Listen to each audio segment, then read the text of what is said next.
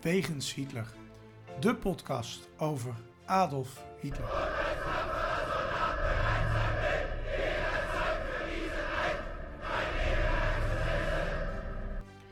Dictator, alleenheerser van 1933 tot 1945. Een man met miljoenen doden op zijn geweten. Das war ein Befehl! Der Angriff Steiners war ein Befehl! Een man waar ongelooflijk veel verhalen over te vertellen zijn. Ook al die jaren na zijn dood. Adolf Hitler heute Nachmittag in seinem Befehlsstand in der Reichskanzlei bis zum letzten Atemzuge gegen den Bolschewismus kämpfen für Deutschland gefallen ist. In deze podcast gaan Sjoerd de Boer en Niels van Andel de wegen van Hitler af. Ze kijken naar bijzondere plekken, naar vroeger, naar nu. En ontdekken samen met de luisteraar het bijzondere verhaal van de Führer van Nazi-Duitsland. Ja, Sjoerd, daar zijn we weer. Een nieuwe aflevering. Aflevering 4 alweer, hè? Al vierde, joh. Ja, ja, fantastisch. Ja.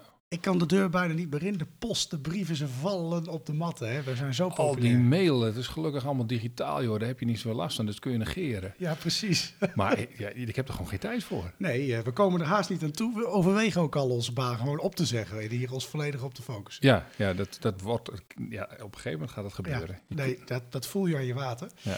Ehm, voor de luisteraars, we hebben een website, eh wegenshitler.nl of whdepodcast.nl. Ze werken allebei. Eh zoals twee links, zo luxe zijn we al. U kunt kiezen. U kunt kiezen. Onze Facebook natuurlijk. En vergeet niet eh, te mailen met een vraag of een idee. De vorige aflevering zijn wij gebleven bij Hitler die uit de gevangenis komt. Ver Mhm. voordat zijn tijd in zijn straf eh, ja, eigenlijk voorbij was. Ehm, en toen noemden we de Ober Salzberg, waar hij Mijn Kamp afgeschreven heeft. Ja, En zo kwamen we op het thema voor deze aflevering. Dus ik stel voor dat we snel gaan naar de plek. De plek. Een bijzondere plek of verhaal over Hitler. Ja, Sjoerd, we zijn op eh, de Ober Salzberg, tenminste in ons verhaal. Eh, niet fysiek, dat is nog wel een droom die we hebben, hè, om daar naartoe te gaan. ja, ja, ben jij er nog nooit geweest? eh? Nou, ik ben er één keer geweest, maar dat had wel een wat nare reden, want jij kon niet mee. En toen mocht ik wel mee naar de Ober Salzberg, met Oh, ja. school, hè. Met oh, dat een, is waar. oh ja, jij bent mee geweest. Met een uitweek. Ja, en ik heb er één hele goede herinnering aan. Wat een pokken. En was dat omhoog lopen. Ik was kapot toen ik bij de bus kwam. Hebben jullie dat hele eind gelopen dan? Ja, er lag allemaal sneeuw. En wij gingen door die berg naar die ruïne van het huis van Hitler. Waar we het zo ongetwijfeld over gaan hebben. Ja. Maar toen, dan moet die berg is stijl. Dan weet je echt, ik, nou ja, met een, nou ja, goed, Ja, ik ja, geen ja. topsporter. Ja, ik krijg het dan altijd een soort waas voor ogen. Ik denk van, oh, ik moet er even naartoe. Ik wil dat even bekijken. En dan denk ik niet meer na. Nee, Dan nou, ben je zo boven. dat klopt. Maar toen, Maar wees blij dat je niet naar het, eh, naar het eh, de velzen, nee, het velzennest moet je mij horen. Naar de, dat ding bovenop de Het berg. theehuisje. Eh, ja, Het thee, theehuisje, ja. Dat theehuisje. Ja, ja, nou precies. Nee. Er zijn Hey. er twee van, maar ik... goed, hebben we het zo ja, over. precies. Adelaarsnest. Het adelaarsnest. Ja, ik zocht ook al naar het woord. Het kan gebeuren. hey, eh Sjoerd. Adolf Hitler. Hij kwam uit München. Hoe kwam hij eigenlijk op die Ober Salzberg terecht? Ja, dat heeft te maken met een, met een, eh, een man die die tegenkwam in München. Die heette Dietrich Eckart. Dat was een oudere kerel, eh, vergeleken met Hitler. En nou, die woonde in München. Die kwam, na, de, na de Eerste Wereldoorlog verbleef hij daar. Hij schreef daar voor een antisemitisch blad. En eh, hij schreef toneelstukjes, daar heeft hij nog wel wat mee verdiend. Eh, daar had hij nog wel succes mee. eh. En hij zat bij de DAP, en dat, deed hij, dat is de Duitse Arbeiderspartij. Dat is zeg maar de voorloper van de NSDAP. Eh, en daar sprak hij ook eh, op avonden. En daar kwam Hitler kwam daar ook terecht. Dus die twee die ontmoeten elkaar dan ergens in, in, in 1919, 1920 ongeveer. In die kringen. En eh, daar zei, later zei Dietrich Eck- Eckart, die zei daar een hele mooie, deed daar een hele mooie uitspraak over. Die zei over Hitler van dit is de reizende ster van Duitsland. Eh, over hem zal de hele wereld zal het hebben. Eh, nou, dat schijnt een fabeltje te zijn hoor. Ja. Maar Zoals wel meer om Hitler heen. Hè? Altijd mooier gemaakt dan het misschien in werkelijkheid wel was. Ja, ja, ja, ja. Maar hij had wel een, eh, een, een soort voorspellende eh, gave wat dat betreft. Want hij zag wel een soort talent, een redenaar in, in Hitler. En hij zag wel dat, dat, dat, dat Hitler een soort aantrekkingskracht had. Hij hielp hem ook met schrijven. Dat kon hij nog niet zo goed blijkbaar. En eh, eh, introduceerde hem ook in, in München bij allerlei eh, dames en heren die, nou ja, die hem verder konden helpen. Dus Ja. die ook wel wat geld hadden en zo. Nou, wat er dan gebeurt is dat hij. ehm, eh, ze hebben een blad bij eh, de Volkische eh, Be- Beobachter. Dat is een soort, soort, soort rechts, rechts populair blad. Partijblaadje. Ja, nog niet. Het was eigenlijk gewoon een, een, een, een beetje ehm, eh, nationalistisch van De karakter en zo. De Telegraaf Ja, van soort, die tijd. soort telegraaf. Ook een ja. vrij rechtsblad. Ja, echt van, met van die nationalistische jongetjes allemaal. ja. Is dat nog steeds zo dan? Nou, Ehm, dat, eh, ze zeggen altijd dat het een VVD-krant is. ja, maar dat is dan net niet rechts genoeg, hè? Nee, is niet fout rechts. Nee, nee, Nee, nee. maar goed, nou, nou, ik valt over te twisten. maar goed, dat was dus een blad van het Thule-genootschap, eh, eh, waar, waar eh, Eckhart ook bij zat. Dat was een soort mystiek clubje, dat, dat praten over de toekomst van Duitsland en zo. En die Eckhart, die, die dacht van, dat, dat blad, dat wil ik eigenlijk wel, wel, wel hebben voor, voor de partij en voor Hitler. En die hielp dan op een gegeven moment dat blad te financieren en dat over te kopen, zodat het eigenlijk in handen viel van, eh, van de partij van Hitler. Ja. Eh, en nou ja, goed. eh, En dat was een tijd dat natuurlijk, je had de radio misschien, ik weet niet, misschien nog niet eens echt in 1920. ja, Maar de, ja, de maar krant was het de belangrijkste krant was ongelooflijk belangrijk. Ja, dus als je een krant in handen had, dan kon je mensen bereiken. En, en Hitler schreef dan de artikelen. eh, Eckhart was dan de hoofdredacteur. Eh, eigenlijk een beetje zoals in de gevangenis. Hè. Daar hadden ze ook zo'n blaadje met een. eh, het Hitler deed dat het hoofd, hoofdartikel. En dat deed hij bij, eh, bij de Volkische Beobachter deed hij dat ook. Ja. Ja. Hey, maar we hebben het over de Obersalzberg en daar had die Eckhart er dus iets mee te maken. Ja, want we zitten nou nog in München. Hè? Dus de, ik, ik draai een beetje om de brei heen, eh, begrijp eh, ik. nee, ja. ja. precies. Ja. Ja. Leuk Nou voor de luisteraars natuurlijk, al die feitjes, maar we willen het over die bergen. Even to the point. Ja, nee, die, die, die, die, die, eh, door Eckhart kwam die daar. eh, kwam Hitler daar terecht. Dat zei hij tenminste zelf. Ehm, er lag een eh, arrestatiebevel voor Eckhart en die moest verdwijnen. Dus die ging zich verstoppen in de bergen. En Hitler die kwam daar toen op een gegeven moment ook voor het eerst om hem op te zoeken. Maar van waar een arrestatiebevel precies? Ja, hij heeft eh, eh, de Friedrich Ebert, die was eh, toen maar de baas van het grote Duitsland, Ja. eh, die heeft hij beledigd. Ik weet niet precies waarom. Ik heb nog gezocht van waar kan ik dat, eh, waar kan ik dat vinden. ja. Ehm, maar goed, eh, Maar in die tijd als je het staatshoofd beledigde dan, of het was niet eens het staatshoofd, maar Vonden ze, ja, vonden ze niet leuk. nee. Dus eh, Hitler pro- protesteerde bij het Beierse gezag natuurlijk, want we hebben al gezien hè, dat daar verschil tussen was. Maar voorlopig zat Eckhart daar veilig op die berg, kreeg ook een huisje. En toen kwam Adolf Hitler daar naartoe, ontdekte dat het er prachtig was. En als je daar bent, ook in de winter of zo, het, het is daar ook hartstikke mooi. Dus eh, Nou, het is ook zeker een aanrader. Hè? Je kunt er best veel eh, ondernemen. Nou, je kunt er prima wandelen als je een beetje conditie hebt. ja. Maar je kunt ook die berg in. Hè? De, de, de Obersalzberg is echt, was een zout. Ja. het heet ook de Salzberg, Zoutberg. Dat is echt, dat is prachtig. ja, Eigenlijk een tip. We doen niet aan tips, maar dat doen we er nu toch stiekem Ja, ja en, en ja, dat moet je eigenlijk ook niet vertellen. Want ik, ik kom daar heel af en toe. Ik kan eigenlijk niet zo goed skiën. Ehm, eh, maar daar kan ik nog wel eens skiën. Daar heb je een beetje, te- zeg maar in de voortuin van Hitler. Daar kun je, in de winter is daar een skischool. En dan kun je rustig eh, een beetje... Het is voor de diehard skiers is het helemaal niks hoor. Maar Maar voor, de, voor de Mickey Mouse, eh, Mickey Mouse skiers zoals jij... eh, ja, ja nou, dat vind ik al een compliment. Dat vind ik al een compliment, ja. nee, terug naar eh, de, de rust, wandelen. prachtig gebied dus. Ja, hij vindt er een beetje een plek voor zichzelf. Dat was nog niet zoals later hoor. Hij had, je had daar wel gewoon gewone huizen en, en, en boerderijen staan. En, en ja, er was, er was een pension, dat heette Moritz. En daar verble- verbleef hij wel op, op de berg. Hij verbleef ook wel beneden in, in, in het dorpje, Berchtesgaden. En wat hij daar doet, dat, van dat pensioen huurt huurt hij dan een, klein huisje. Eh, het, het kamphuisel, het, het, het, het huis waar een gevecht heeft plaatsgevonden. Zeg maar, een gevecht met het woord, met... ehm, eh, eh, nou ja, daar, daar schrij- en daar schrijft hij dan Mijn Kamp, het tweede deel. En dus een deel was in de gevangenis geschreven en een deel is op de Obersalzberg geschreven. En dat was vlakbij een, een, een zogenaamd Haus Wachenveld. Hebben we het straks nog over een, een bergvilla. Ehm, dat, eh, nou ja, Hitler vond het daar dus prachtig. Hij kwam daar vaker. En eh, op een gegeven moment, in, zo rond 1922, had hij die Eckhart wat minder nodig. Want hij kon zelf schrijven, hij kon zichzelf wel redden, hij wist wel hoe het moest. En, toen, en dan stopt Eckhart ook als eh, hoofdredacteur en, en, en sterft dan in Berchtesgaden. Het huisje staat er nog, het Zonneblikhuizel heet dat. Ehm, in 1923, december 1923. Ja. Een opvallende periode dus voor Hitler. Hij laat ook een van zijn vrienden, om het maar weer zo even te zeggen, in de steek. Ja, Als er iemand niet meer nodig had, dan was het wel klaar hè, eigenlijk met Hitler. Ja, en, en da- da- daar was hij dan niet extreem in. Eh, hij deed soms ook liet ze ook wel gewoon eh, nou ja, verdwijnen. Eh, niet, niet per se dat ze dan afgemaakt werden of weet ik veel wat. Maar, maar dan ging hij met wel pensioen weg.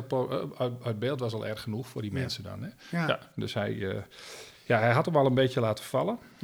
En had dat geheel nou nog wat te maken met die mislukte putsch, eh, waar we het de vorige aflevering over hadden? Ja, nou dat zeggen ze wel. Er wordt wel gesuggereerd dat hij, zo, dat, dat hij het allemaal zo spannend vond. eh, dat hij een hartaanval eh, kreeg. Er werd ook wel gezegd dat hij stevig dronk. Ik, het, het is niet helemaal, helemaal duidelijk. Ehm, eh, wat trouwens wel interessant is, als je het hebt over tips. eh, als je daar bent eh, in de buurt, als je toch aan het skiën bent en je hebt even tijd om een dorpje in te gaan. Dan zijn de huizen van Eckhart, als je, nou ja, ik heb een website, hitlerpages.com, dan kun je ook even, even gaan zoeken naar de huisjes van Eckhart. Maar het interessantste is de begraafplaats midden in het dorp. Als je daar, je parkeert je auto in een parkeergarage, hebben ze in de berg gemaakt, je loopt naar boven, je kijkt eh, eh, richting de bergen en ziet dan voor je neus, als je dan niet naar de berg kijkt, maar iets lager, zie je een begraafplaats. Je kijkt over het muurtje en dan zie je een enorme eh, steen staan met twee coniferen ernaast en er staat op Dietrich Eckart. De mentor van Hitler ligt gewoon prominent in beeld op de begraafplaats midden in het dorp. Ja. Hey, Hitler blijft ook na de dood van eh, Eckhart daar komen. Wa- Wat doet hij daar precies? Nou ja, mijn kamp schrijven, Ja. dus. Ehm, eh, eh, dat tweede deel, dat, dat sluit hij dan ook af. Dat is, dat is ook nog weer zo'n. Hè? Eh, eh, ik, ik moet het even citeren. Ehm, aan het, helemaal aan het einde van mijn kamp staat het volgende. Eh, en dan heeft hij het over Eckhart. En die noemt hij een van de beste. Die zijn leven gewijd heeft aan het ontwaken van zijn, van ons volk. Door zijn versen, door zijn gedachten en tenslotte door de daad. En dan staat er een dubbele punt. Dietrich Eckart. En daarmee zijn de laatste twee woorden van mijn kamp zijn dus de naam van zijn mentor. Nou ja, eh, dat boek schreef hij daar. En eh, voor de rest eh, was het nog redelijk rustig, maar dat werd snel anders. Ja. Er zijn ook eh, verhalen. Hè? We hebben de vorige keer gehoord dat Hitler. eh, nou, er was iets met een van zijn eh, ballen, om het maar even zo te zeggen. Hè? Ja, Die was niet ingedaald. Maar toch schijnt er een verhaal te zijn dat hij daar toch wat spannends met. ja, een meisje had, om het maar even zo te zeggen. Ja, dat wilde niet per se zeggen dat hij helemaal geen gevoelens voor de dames had. Of, Nee. nou, er zijn allerlei speculaties over zijn seksualiteit. Maar er speelt daar in die tijd speelt wel een, een, een, een, een- verhaal met een meisje, dat heette Mimi Reiter. eh, van, het, van, de, van de modewinkel daar in Berchtesgaden. Eh, en dat was eigenlijk heel lang na de oorlog was dat een beetje een on- onbekend verhaal. Dat wisten mensen niet. En, eh, eh, maar het was wel bijna toen, in die tijd, in de jaren twintig, um, een openbaar drama ontstaan rond, rond dit meisje. Ehm, Adolf Hitler die logeerde in een, vaak in een, in, in een dorp, eh, in, in het dorp Berchtesgaden in een hotel. En dan kwam hij ook wel in dat dorpje en dan liep dat meisje ook vrij rond, zeg maar. Dat mocht gewoon. Ehm, rond 26, 1926 is dat. En dan zit op een gegeven moment. eh, dan, hey, dat meisje heeft Adolf Hitler al eens een keer een beetje begluurd vanuit het raam. Want het was toen al een bekendheid. Hij had in de gevangenis gezeten, had veel in de krant gestaan. En ehm, dan op een gegeven moment zitten ze in een park. Dat parkje is er nog, zit zo mooi, is, ligt heel mooi tegen de berg aan. En dan loopt zij met een hond en dan heeft hij zijn hond ook bij zich. En dan eh, raken ze aan de praat, praten ze een beetje over die hond. En dan denkt Hitler van, oeh, dat is wel een lekker snoepje. Ja, maar dat, dat kun je eigenlijk niet denken, want ze was wel vrij jong, heb ik vernomen. Het was ongeveer de helft van zijn eigen leeftijd. Zij was 16 en hij was eh, de 30 gepasseerd. Eh, Ja. Nou, hij was, hij, volgens mij was hij iets van 20 jaar ouder dan. eh, Nou, dan laat zij. ik het zo zeggen, collega's van ons zijn voor minder ontslagen. Ja, ik zeg hier verder helemaal nee, maar ik bedoel over. gewoon in het onderwijs in het algemeen. Maar ik ja, bedoel, nee, het, ja. het is niet, als dat, ik denk als dat nu zou gebeuren in de politiek, dat je niet lang meer zit. Nee, nee, en dat, dat zijn ook dingen die over de tijd wel, door de tijd wel veranderen. Je- over de jaren zeventig gooi je ook van alles. Hè? Eh, wilde verhalen over wat er toen allemaal gebeurde. Eh, toch was het toen ook niet helemaal normaal hoor, eh, de- deze kwestie. Want, ehm, nou ja, kijk, op een gegeven moment dan, dan, dan, dan rommelt dat een beetje door. En dan eh, komen ze wel in contact met elkaar. Hij, hij, hij laat, meestal dan heeft hij gewoon een man bij zich, want dat hoorde dan zo, dat je met z'n tweeën was en dan kon je een meisje mee uitvragen. Eh, eerst eh, weigert ze dat nog en dan op een gegeven moment wordt ze bij een partijbijeenkomst wordt ze uitgenodigd. En, eh, maar ja, uiteindelijk ehm, belanden ze toch met z'n tweeën in het bos en daar wordt er gekust. En dan en dat meisje dat later wat ouder werd, die zei van ja, ik, ik, ik wilde wel ophouden met leven. Want eh, nou ja, ik was zo gelukkig. Nou, als ik dat ooit teweeg breng bij een vrouw, Sjoerd, dan uh, bel ik je meteen op. Ja, ik zou zeggen, ge- laat zo'n snorretje groeien. Dan, misschien dat dat Misschien effect dat- heeft, ik weet het Misschien niet. was dat de charme van het Ja, dat zou heel goed kunnen. Nee. Ja, Maar ging Hitler daar verder op in? Want eh, hij staat wel bekend als een charmeur, een klein beetje. Hè? Vrouwen betoverde hij. Ja, Natuurlijk ook door ja. zijn macht laten. Nou, eh, weet je, wat hij hier voor de eerste keer doet, dat doet hij, dat doet hij vaker. En daar kunnen we later wel eens op terugkomen. Maar ik, ik- laten we het bij deze dame houden. Eh, Het komt erop neer, eh, er ontstaat een relatie, maar ehm, hij heeft het ook druk. Hij Ja. is met politiek bezig. En dat betekent dat hij niet altijd op de berg is, dat hij in München moet zijn en dat hij eh, op het moment dat, dat het spreekverbod is afgelopen Ja. in Beieren, dan krijgt hij het nog veel drukker. Want hij, na de gevangenis mocht hij nog niet overal spreken. Nou, dat mocht, zo langzamerhand mocht dat. En eh, ja, dan verwaarloost hij dat meisje, dat natuurlijk helemaal hoog op de boter van die, van die bekende eh, Duitser is. Nou ja, Oostenrijker. Ehm, maar eh, eh, ja, goed, eh, dat is voor haar dus een hele worsteling. En voor hem, ja, weet je, hij, hij doet gewoon zijn politieke ding. Ja. Wat idioot is op een gegeven moment, dan, dan hij, hij heeft volgens mij ook helemaal geen gevoel voor de, voor de gevoelens van het meisje. Hij geeft haar dan op een gegeven moment een tweedelige Mijn Kamp, geeft hij dat jonge grietje. En dan zegt hij erbij van ja, als je die, die boeken leest, dan begrijp je me tenminste. Ja, dat meisje is totaal niet geïnteresseerd in politiek. Die is gewoon geïnteresseerd in een soort idoolachtig eh, eh, figuur. Waar ze, waar ze gek op is, die, hem, die haar een beetje betoverd heeft. En snapt eigenlijk niks van politiek. Dus, eh, nou ja, goed. en en dat, dat, dat loopt mis. En dan gaat hij op een gegeven moment. is hij wel op de berg, maar zij Mhm. weet het niet. Hij is druk. Hij is daar bezig met iets. weet ik, ik weet niet precies waarom die er was. Maar zij komt erachter en daar schrikt ze zo van. van ja, maar dan moet hij me dus niet dat ze een zelfmoordpoging doet. En ook, ook dat gegeven, dat komt bij andere meisjes die die, die, eh, later tegenkomt, komt dat ook voor. Ehm, en eh, dan redt iemand haar op het laatste moment, die vindt haar. En eh, nou ja, goed, dat effect heeft Hitler dus op dat grietje. ja. Ehm, ze, doet, hè, ze doet een zelf, zelfmoordpoging, zeg je. die heeft ze overleefd. Heb je enig idee hoe het met haar is afgelopen? Ja, ja, zeker wel, zeker. Ja.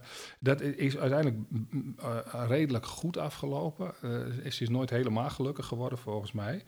Ehm, zij, eh, zij is later zelfs nog ehm, ja, op de op Salzberg geweest. Heeft ze nog eh, in, de, in het theehuis, niet helemaal het adelaarsnest, maar Nee. beneden zat ook nog een theehuis. Ja. Daar is ze nog op bezoek geweest bij, bij Hitler.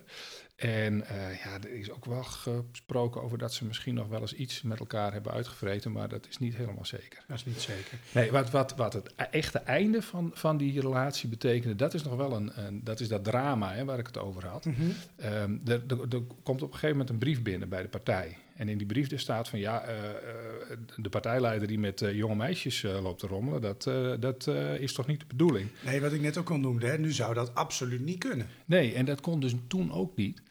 Ehm, eh, en, en nou ja, goed, die, die, die, die, die Hitler is natuurlijk hartstikke bang. Die denkt van, oh nee, weet je, krijg ik hier weer straf voor? Moet ik weer de gevangenis in? Hoe gaat het met mijn politieke carrière? Het begint nu eindelijk een beetje te lopen.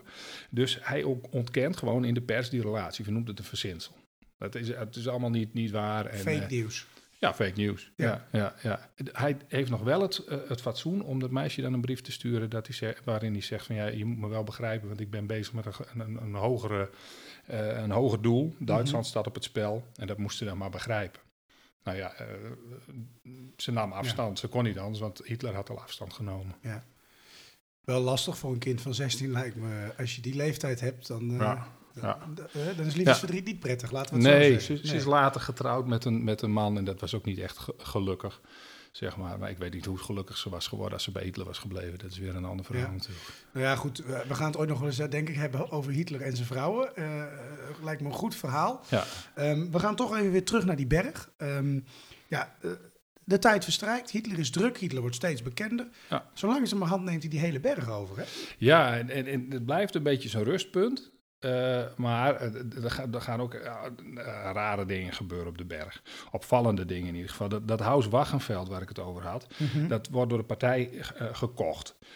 Dan heb je het over 1933, maar daarvoor huurt hij het al. En dan is zijn- halfzus, die is daar dan, doet daar de huishouding. Maar Hitler was natuurlijk hartstikke populair in, in eind jaren 20, begin jaren 30. Dus er komen stromen mensen, die komen die berg op.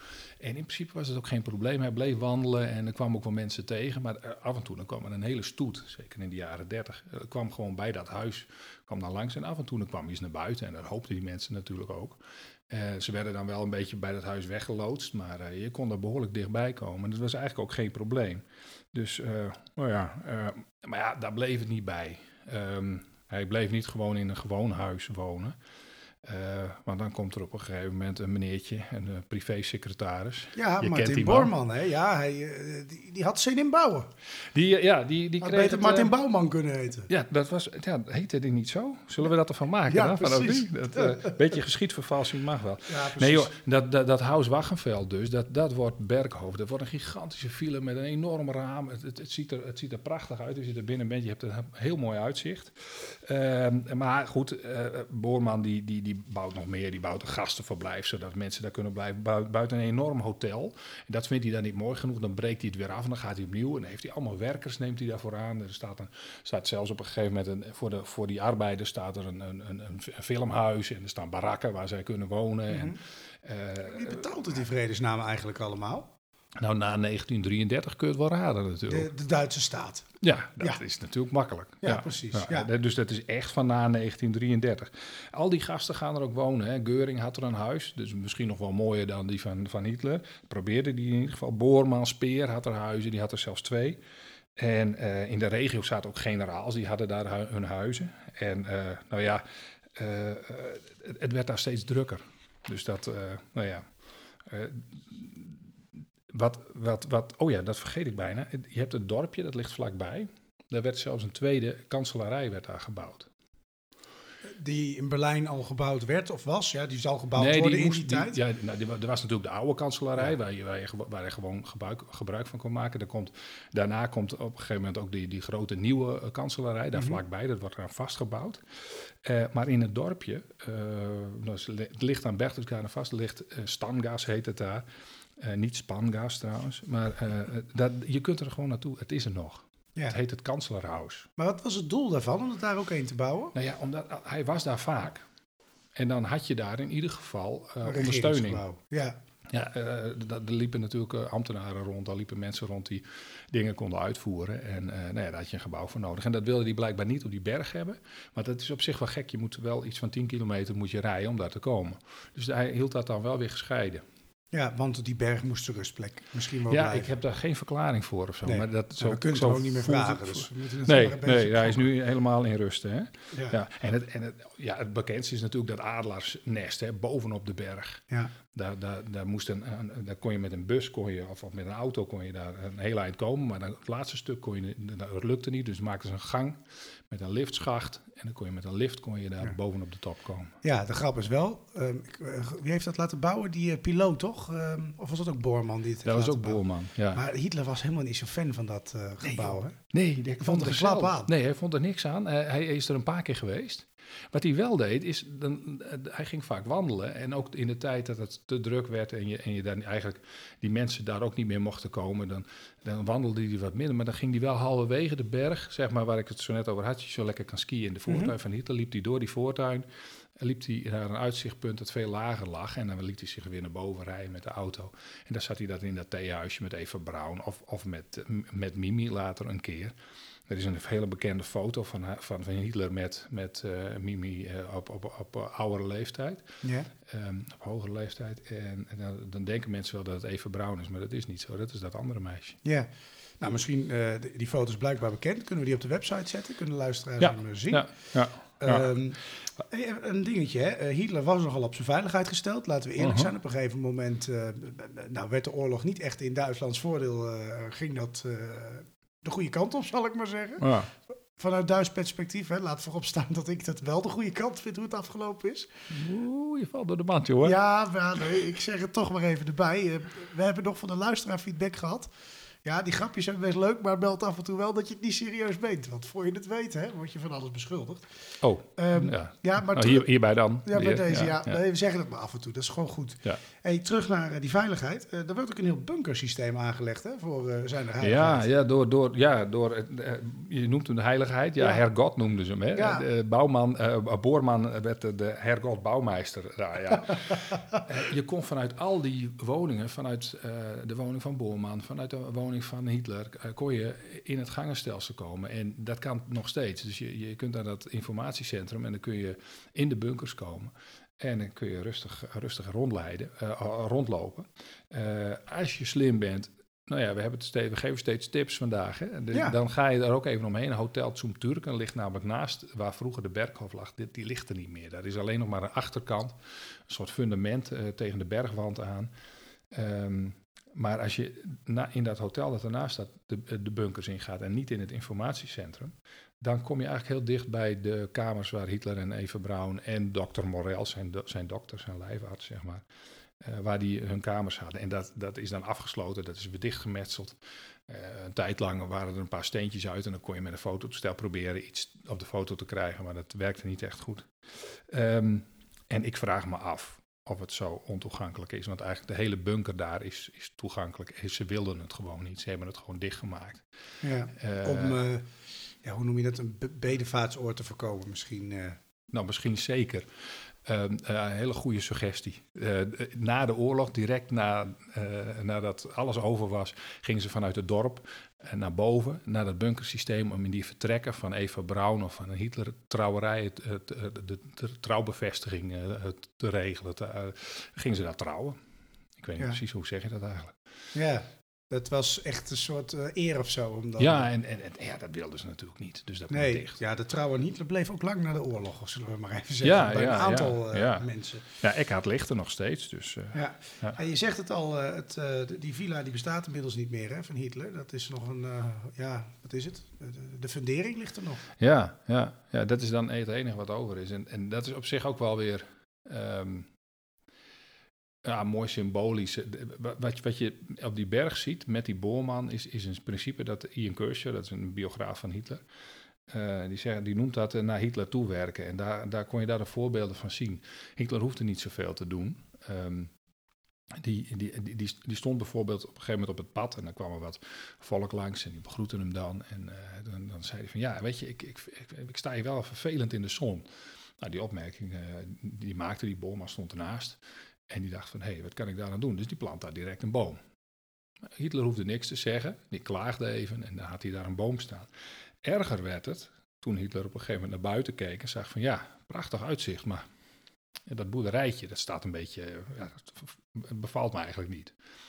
Nou, eh, dezelfde dag gaat Hitler er vandoor, die eh, rijdt met de auto weg en dan denkt Bormann, dat gaan we even regelen. Dus die man wordt onteigend en als hij niet wil, wordt hij gedwongen.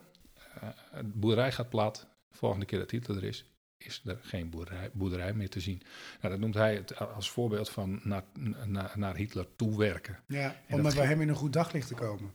Ja, en, en eh, eh, dat zeggen ze dat het op andere gebieden ook gebeurde. Ook bij de vreselijkste dingen die hij heeft uitgehaald. Dat hij op die manier, eh, door af en toe een suggestie te geven, niet zelf beschuldigd kon worden van, van bepaalde daden. Nee, maar wel in zijn naam eigenlijk gebeurde het. Ja, maar dat kon je dus nooit bewijzen. Ja.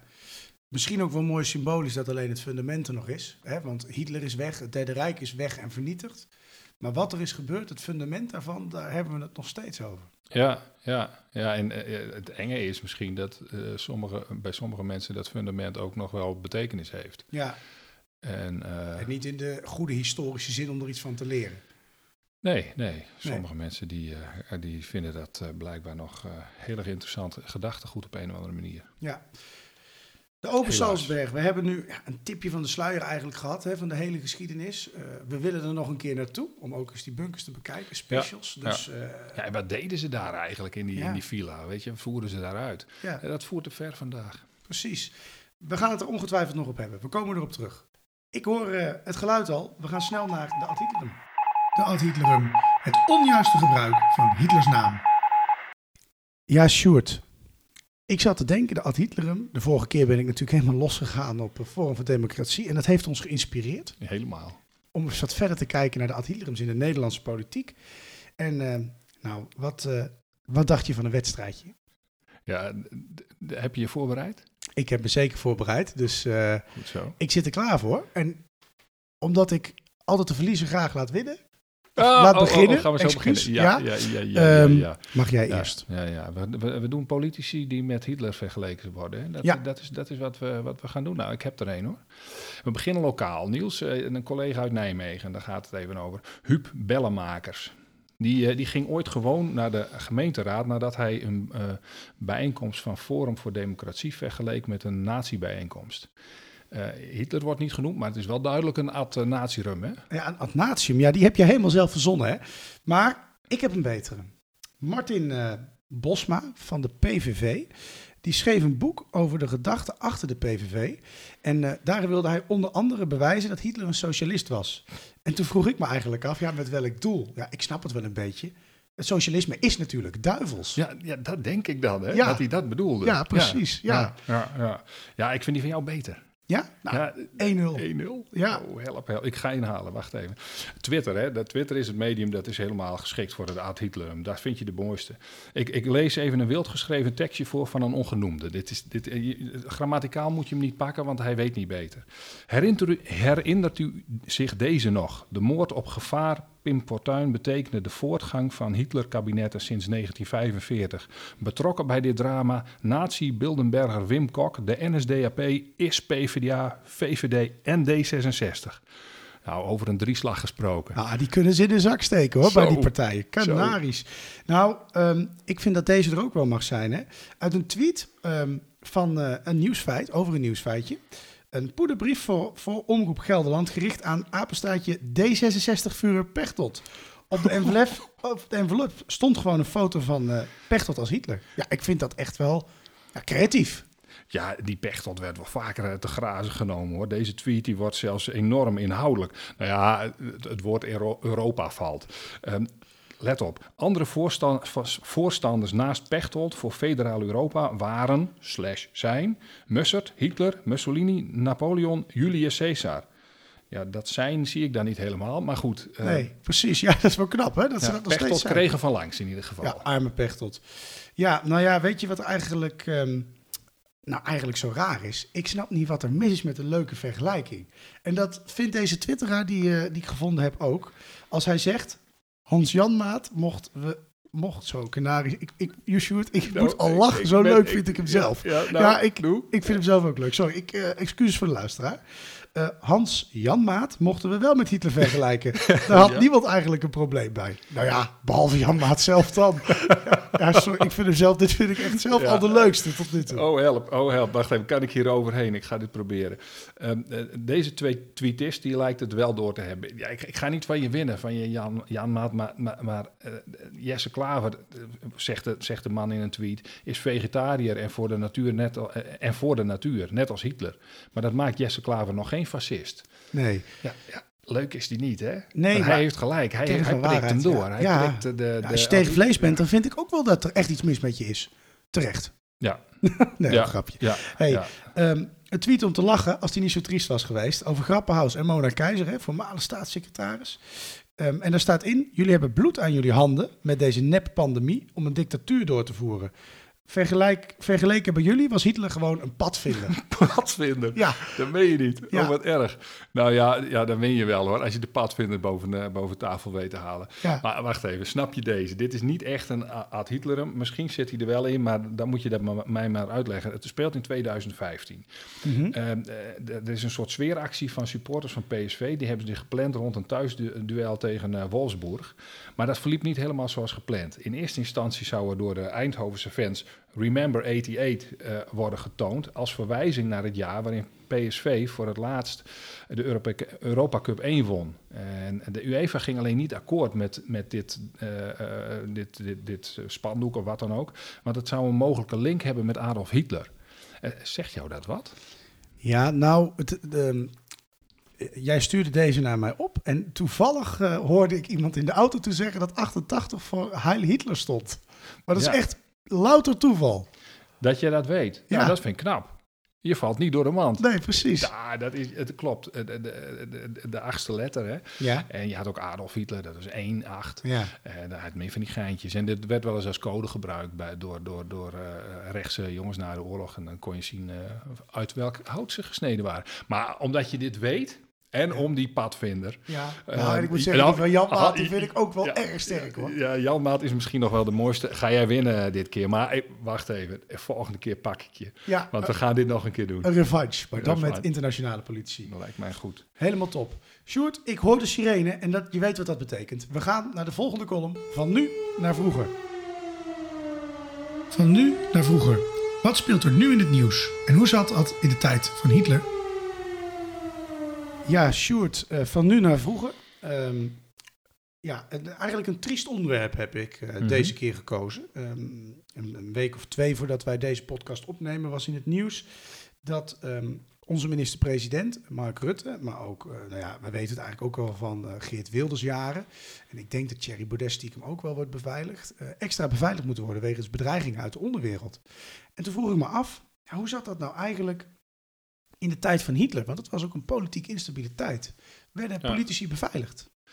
Ik, van, Thierry, eh, eh, die noemen we trouwens bij de voornaam. Maar ehm, eh, weet ik, heb ik eigenlijk geen idee of dat ook zo is. Maar waarschijnlijk weten we dat ook niet. Over, over Hitler, daar vraag je naar. Ehm, eh, ja, in het begin hè, gebeurde er van alles. Het was wel eens link wat die, wat die gasten deden. Communisten tegen, tegen nationaal-socialisten. Die hadden gewoon knokpartijen.